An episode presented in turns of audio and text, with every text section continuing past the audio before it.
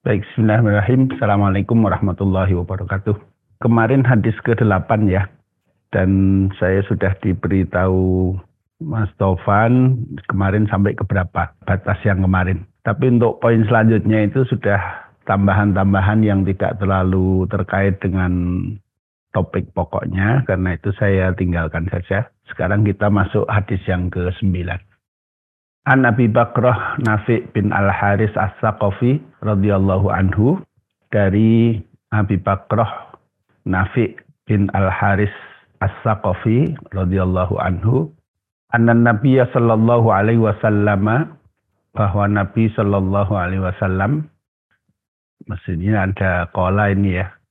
Kola beliau berkata, "Idzal taqal muslimani bisaifihima fal fal bukan fal kitalu fal qatilu itu." Waduh, maaf saya enggak tidak. Saya ulangi. An Abi Bakrah Nafi bin Al Haris As-Saqafi radhiyallahu anhu dari Abi Bakrah Nafi bin Al-Haris As-Saqafi radhiyallahu anhu anna Nabiya sallallahu alaihi wasallam bahwa sungguhnya Nabi SAW qala beliau bersabda Idzal taqa al-muslimani bisayfihima fal wal maqtulu finnar. Ketika dua orang muslim bertemu bisayfihima dengan kedua pedang mereka, fal qatilu maka yang membunuh wal maqtulu dan yang dibunuh finnari di neraka. Kultu berkata Abi Bakrah, Ya Rasulullah, wahai Rasulullah, hadal kita, bukan kita ini kotil. Hadal kotil, ya yang membunuh ini. Fama balul maktul, maka bagaimana dengan yang dibunuh? Kala Rasulullah menjawab, Innahu sesungguhnya dia karena harison ala qatli sahibihi. Dia juga berusaha untuk membunuh sahabatnya. Muttafaqun alaihi. Qauluhu syarahnya ya, idal taqal muslimani bisayfihima ay yuridu kullu wahidin minhuma tula akhir. Jadi masing-masing ingin membunuh yang lain. Fasalla alaihi saif, dia meletakkan atas saudaranya itu pedang. Wa kalau asyara alaihi silah. Atau dia menghunus senjata. Kal bandaqiyah seperti pistol bandakiyah itu pistol. Aughairiha atau yang lain-lain. Mimma yaktulu. Dari sesuatu yang bisa membunuh. Kahajarin wanahwihi seperti batu dan lain-lainnya. Jadi di situ bisa ini tidak berarti harus pedang ya. Jadi bisa yang lain. Jadi intinya kalau dua orang muslim saling ingin membunuh dengan alat-alat pembunuh apa pun ya. Apakah itu pedang, apakah itu belati, apakah itu senjata api, apakah itu racun, apakah itu apa saja ya. Nah, maka baik yang membunuh maupun yang terbunuh itu dua-duanya di neraka. Kira as-saif huna ala sabil tamsil. Jadi disebutkan pedang di sini, ini sebagai permisalan saja. Walai ala sabil ta'yin bukan untuk menentukan. Maksudnya Oh itu kan yang masuk neraka kalau pedang, kalau pistol kan enggak. Nah, bukan begitu ya. Bal idal taqwa al muslimani bi ayyi wasilatin yakunu biha al qatl. Tetapi yang dimaksud adalah ya kalau dua orang muslim dengan membawa sarana apa pun yang bisa membunuh. Faqatlu ahadihima al akhar faqatala ahduma al akhar sehingga salah seorang dari keduanya membunuh yang lain fal qatilu wal maktulu finnar. Maka baik yang membunuh maupun yang dibunuh dua-duanya di neraka. Wal billah, mudah-mudahan Allah melindungi kita. Waqala Abu Bakar lin Nabi SAW, hadza al-qatil. Yakni anna kaunuhu finnari wadihun. Nah Abu Bakar bertanya kepada Nabi, ya kalau yang membunuh jelaslah ya. Jadi bahwa dia di neraka itu bisa dipahami. Li'annahu qatala nafsan mu'minatan muta'ammidan. Karena dia membunuh seorang mukmin secara sengaja. Walladzi yaqtul nafsan mu'minatan muta'ammidan bi ghairi haqqin fa innahu fi nari jahannam. Nah, sedangkan orang yang membunuh seorang mukmin secara sengaja tanpa dasar yang dibenarkan, maka dia berada di neraka jahanam. Ini seperti di surat An-Nisa 94, "Wa may yaqtul mu'minan muta'ammidan fajaza'uhu jahannamu khalidan fiha." Barang siapa yang membunuh seorang mukmin secara sengaja, maka balasan dia adalah neraka jahanam khalidan fiha dan dia kekal di neraka jahanam itu. Wa ghadiballahu alaihi dan Allah akan marah kepada dia wa la'anahu dan Allah melaknat dia wa a'adda lahu adzaban azimah dan Allah menyediakan baginya azab yang besar, azab yang berat. Surat Nisa ayat 93. Fa Abu Bakar radhiyallahu anhu qala lin Nabi sallallahu hadzal qad wa hadhihi al jumlah hiya ma yu'rafu fi babil munadzarah bit taslim yakni salimna annal qatil finnar. Fama balul maktul kaifa yakunu finnari wa huwa al maktul. Jadi pertanyaan Abu Bakrah, hadzal qatil ini dalam istilah bahasa Arab disebut sebagai bentuk taslim ya. Salimna anal qatil finnar. Ya, kami terima kalau yang membunuh itu di neraka. Fama balul maktul kaifa yakunu finnari wa huwa al maktul. Nah, bagaimana dengan yang dibunuh? Sedangkan dia dibunuh kok dia bisa di neraka. Faqala Nabi sallallahu alaihi wasallam maka Nabi kemudian menjawab, li'annahu kana harisan ala qatli sahibihi. Karena sungguhnya dia juga berusaha untuk membunuh saudaranya ini. Fahuwa harisun ala qatli sahibihi. Walihada ja'a bi alatil qatli liyaqtulahu. Dan oleh karena itu dia juga membawa alat pembunuh untuk membunuh saudaranya itu. Walakin tafawwaqa alaihil akhar. Tetapi yang lain menang, mengalahkan dia. Fakotalahu sehingga membunuh dia. Fayakunu hadha biniyatil qatli. Maka jelas bahwa dia pun sebenarnya punya niat untuk membunuh. Wa amaluhu as-sababu al-muwassalu lil qatli yakunu ka'annahu qatilun. Nah, sedangkan amal dia, jadi dia membawa senjata juga ingin membunuh saudaranya itu menjadi sebab sampainya kepada pembunuhan sehingga dia seolah-olah dia juga pembunuh. Nah, karena itu Nabi mengatakan di annahu kana harisan ala qatli sahibihi. Fafi hadal hadis dalilun ala annal a'mala bin niat. Nah ini menunjukkan bahwasanya ya amal itu juga berdasarkan kepada niat. Wa anna hadza lamma nawa qatla sahibahu sara ka'annahu fa'ilun dalika. Aikan ka'annahu qatala. Nah dalam kasus ini ya ketika orang terbunuh tadi dia sebenarnya juga berniat untuk membunuh saudaranya maka seolah-olah dia juga melakukan pembunuhan itu. Wa bihadza na'riful farqa baina hadzal hadis wa baina qouli sallallahu Nah, dari sini nanti kita akan ketahui bedanya antara hadis ini dengan hadis Nabi SAW. Man qatala duna damihi fahuwa syahid, wa man qatala wa man kutila duna ahlihi fahuwa syahid, wa man kutila duna malihi fahuwa syahid. Jadi bukan qatala tapi kutila ya. Barang siapa yang terbunuh karena mempertahankan dirinya, maka dia syahid. Barang siapa yang terbunuh karena mempertahankan keluarganya, maka dia syahid. Waman kutila namalihi fahuwa syahid. Barang siapa terbunuh untuk melindungi hartanya, maka dia syahid. Nah ini jadi misalnya ada perampok ya, perampok masuk ke rumah seseorang. Nah kemudian seseorang itu mempertahankan dirinya, keluarganya, hartanya, dia terbunuh. Ya. Nah bisa saja ketika dia berhasil membunuh perampoknya, perampoknya yang terbunuh.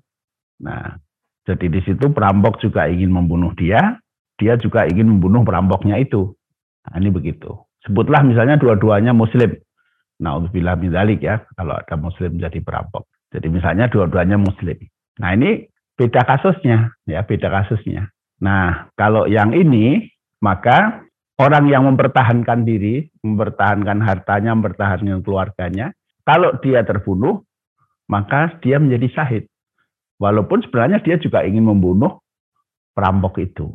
Nah, sebaliknya, nah, bagi perampok itu, wa qauluhu fiman atali malika, dan sabda Rasulullah untuk orang yang datang untuk merampas hartamu, in kotal tahu fahuwa finnar. Kalau kamu bisa membunuh dia, maka dia akan berada di neraka. Wa in kotalaka fa anta syahid.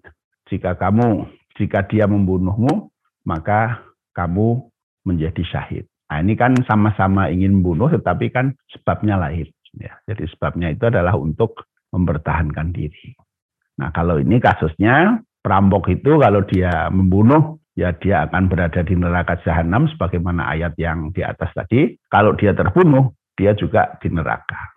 Nah sebaliknya yang mempertahankan diri, mempertahankan hartanya, keluarganya, kalau dia bisa membunuh, maka dia tidak berdosa karena dia mempertahankan diri. Nah, kalau dia terbunuh, dia dinilai sebagai seorang syuhada. Wadhalika annal insan alladhi yutafi'u an malihi wa ahli wa nafsihi wa irdihi innama dafa'a rajulan mu'tadiyan so'ilan la yandafi'u ila bil qatli fahuda idza qutila as-sa'il kana finnar wa in qutila al-mutafi' kana syahidan bil jannah. Fahadha huwa al-farqu bainahuma.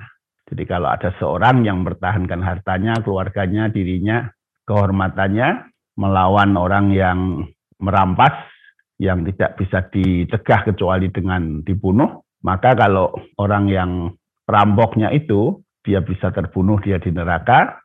Nah, kalau orang yang mempertahankan diri itu terbunuh, maka dia syahid di surga. Nah, ini bedanya dengan yang tadi ya. Jadi yang idal takal muslimani bisaifihima, kalau itu bukan persoalan mempertahankan diri, tetapi mungkin perselisihan, urusan apa, kemudian tidak bisa di rembuk dengan benar, kemudian emosi, setan masuk, kemudian terjadilah usaha saling membunuh. Nah, kalau itu ketika terjadi, maka baik yang membunuh maupun yang dibunuh dua-duanya di neraka. Na'udzubillah. Wa fi hadzal hadis dalilun ala azmil qatli. Nah, hadis ini juga menunjukkan tentang betapa besarnya persoalan pembunuhan ini di dalam Islam. Ya. Wa innahu min asbabi dukhulin nar wal billah. Ini menjadi sebab masuknya neraka, bahkan kekal di neraka ya. Nauzubillah. Wa fihi dalilun ala anna sahabat radhiyallahu anhum kanu yuratuna ala Rasul sallallahu ashibha fayujibu anha. Ini juga menjadi bukti bahwa sahabat itu biasa menyampaikan sesuatu yang meragukan ya. Subhat, sesuatu yang kurang jelas itu ditanyakan kepada Nabi. Fayajibu anha maka Nabi pun menjawab hal-hal yang mereka ragu-ragu itu. Walihada la najidu syai'an minal kitab wa sunnati fihi syubhatun haqiqatun illa waqad wajada hilluha. Karena itu kita tidak dapati alhamdulillah di dalam Alkitab dan As-Sunnah sesuatu subhat yang hakiki kecuali pasti sudah ada jawabannya.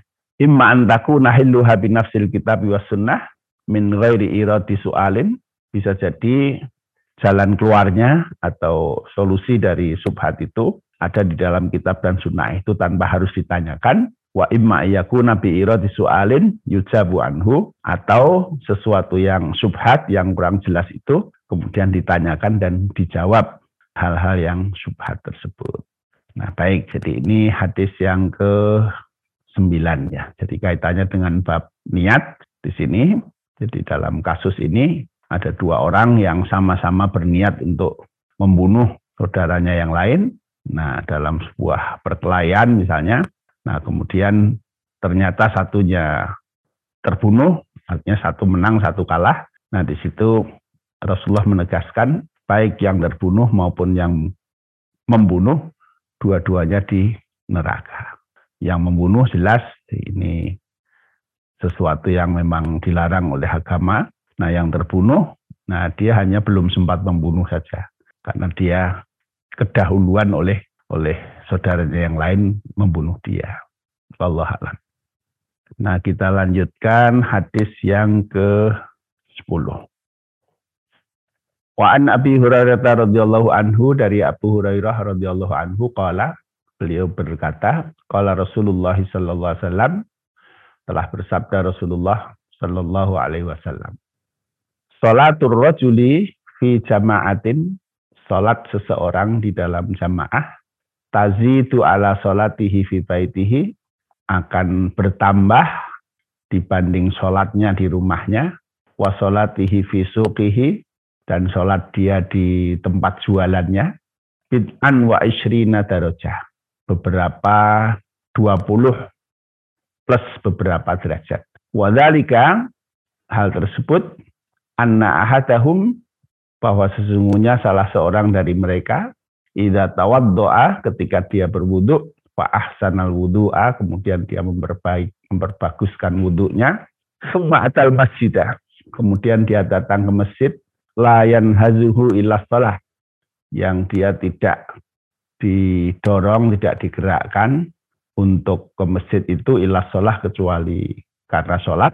Aila yuridu ilah tidak punya keinginan lain kecuali sholat. Falam yahud khotwatan, maka tidak ada satu langkah illa rafa'alahu biha darajatan kecuali akan diangkat baginya dengan satu langkah itu satu derajat. Wa anhu biha khotiatan dan akan dihapus dengan langkah itu satu kesalahan. Hatta yadkhulal masjidah sehingga dia masuk masjid. Fa'idha dakhalal masjidah maka ketika dia telah masuk masjid kana fis maka dia dihitung berada di dalam sholat maka nanti sholatu hiya tahbisuhu ketika sholat itu me, me, menahannya jadi dia menunggu misalnya ya, sholatnya masih 15 menit lagi. Nah, dia berada di dalam masjid, nunggu 15 menit itu dianggap dia melakukan ibadah sholat. Wal malaikatu dan para malaikat yusalluna ala ahadikum. Mereka memoh, mendoakan atas salah seorang di antara kalian. Mada mafi majlisihi alladhi fihi. Sepanjang dia berada di tempat duduknya yang dia sholat itu Yakuluna mereka para malaikat mengatakan Allahumma rahamhu ya Allah berilah dia rahmat Allahumma firlahu ya Allah berilah dia ampunan Allahumma tub alaihi ya Allah terimalah tobatnya malam yu'dha fihi malam yahtas fihi malam yuhadis fihi jadi sepanjang dia tidak menyakiti orang lain di dalamnya panjang dia tidak bicara di tempat sholatnya itu. Muttafaqun alaihi. Wahadalah muslimum. Lafal hadis ini menurut riwayat muslim. Wa qawlu sallallahu alaihi wasallam yanhazuhu huwa bi fathil ba'i wal ha. Nah, sabda Nabi yanhazuhu itu dengan fathahnya ba dan ha. Jadi yanhazahu. Eh, ba dan ha. Mana baknya? wa bizai ayyukhrijuhu wa yanhaduhu. Jadi menggerakkan dia. Baik, sarahnya Idza shalal insan fil masjid ma'al jamaah kanat hadis shalah afdalu minas sholati fi baitihi au fi suqihi sab'an wa ishrina marrah. Ketika seseorang sholat di masjid bersama dengan jamaah, maka sholat ini lebih utama daripada sholat di rumahnya atau di tempat jualannya dengan 27 kali lipat. Di anna salat ma'al jama'ati kiamun bima aujaballahu min salati jamaah. Karena sholat beserta jamaah itu menegakkan apa yang diwajibkan Allah yang berupa sholat jamaah. Al-qawlu rajih min aqwali ahli ilmi, pendapat yang lebih kuat, ini menurut Syekh Usaimin ya, dari pendapat-pendapat para ulama, anna sholat jamaati fardu ainin. Bahwa sholat jamaah itu adalah fardu ain. Nanti bahasan lebih rinci di Bulughul Maram ya. Kita akan bahas bab sholat jamaah. Nah, di sana nanti akan kita uh, lihat uraian yang lebih luas. Wa annahu yajibu 'ala insan ayusalli ma'al jama'ati fil masjid dan bahwa wajib untuk sholat beserta jamaah di masjid. Li ahadisa waradat fi dzalika didasarkan kepada beberapa hadis yang ada tentang hal tersebut. Walima asyarallahu ilaihi dan dengan apa yang diisyaratkan oleh Allah terhadapnya Subhanahu wa taala fi kitabihi di dalam kitabnya hina qala ketika beliau bersabda wa idza kunta fihim fa aqamta lahumus shalah faltakum ta'ifatun minhum ma'aka surat An-Nisa 102 dan ketika engkau berada di tengah-tengah mereka, maka engkau lakukan untuk mereka itu sholat, maka hendaklah berdiri sekelompok, segolongan dari mereka bersamamu. Ini bab sholat khauf ya, di dalam perang. Jadi di dalam perang itu diperintahkan untuk membuat jamaah dengan teknis yang spesifik yang kemudian disebut sebagai sholat khauf itu ya. Nah, fa'aujaballahu jama'ata fi halil khauf. Allah mewajibkan jamaah bahkan di dalam kondisi yang mengkhawatirkan di tengah peperangan. Fafi halil amni min babi aula wa aharra. maka di dalam kondisi yang aman tentu ini lebih wajib. Nah, begitu uh, pendapat dari Syekh Utsaimin. Sumada karo asab fi dzalika. Kemudian Rasulullah menyebutkan sebab tentang sholat jamaah ini bi anna rajula idza tawaddaa fi baitihi fa asbaghal wudu. Kalau di atas tadi fa ahsana ya. Jadi kita sesuaikan aja dengan yang di atas. Jadi saya pernah sampaikan bahwa syarah Riyadus Solihin oleh Syekh Husaimin ini kan pengajian lisan ya. Nah, sehingga bisa jadi wallah alam ya. Beliau ketika akan menjelaskan satu penggalan hadis itu beliau tidak sangat teliti membaca hadisnya itu tetapi apa yang ada di dalam hafalan beliau. Kalau di hadisnya kan tidak ada fa'asbawa tadi ya. Adanya adalah fa'ahsana. Bi anna rajul idza tawadda'a fi baitihi ketika seseorang berwuduk di rumahnya fa'ahsanal wudu'a kemudian dia perbaguskan wuduknya Tumma kharaja min baitihi masjid. Kemudian dia keluar dari rumahnya ke masjid la yanhazuhu aw la yukhrijuhu illa shalah yang tidak didorong dia atau tidak menyebabkan dia keluar dari rumahnya itu kecuali untuk sholat. Lam yahutta khatwatan illa rafa'allahu biha darajatan wa hutta anhu biha khotiatan. Maka tidak ada satu langkah kecuali dia diangkat satu derajat dan dihapuskan satu e, kesalahan. Kullu khatwatin yahsilu biha faidatani. Jadi setiap langkah yang dia jalani menghasilkan dua faidah. Al faidatul ula annallaha yarfa'uhu biha darajah. Jadi yang pertama yaitu Allah mengangkat satu derajat dengan satu langkah itu wal faidatus saniyah Faidah yang kedua, annallaha yahuttu biha khoti'ah. Allah menghapus dengan satu langkah itu satu kesalahan. Wahada fadun azim ini sebuah karunia yang besar. Hatta yadkhulal masjidah sehingga dia masuk ke dalam masjid. Jadi ini setiap orang berangkat keluar dari rumahnya, wudhu dulu di rumah, kemudian pergi ke masjid untuk bersolat jamaah, maka setiap satu langkah dia jalani, dia diangkat satu derajat, sekaligus juga dihapus satu kesalahan dia sampai dia masuk masjid. Fa idza dakhala al-masjidah fa sallama kutiba lahu tsumma jalasa yantazirus shalah. Nah, ketika dia sudah masuk masjid, kemudian dia sholat dengan apa yang diperintahkan kepadanya, misalnya sholat sunnah tahiyatul masjid.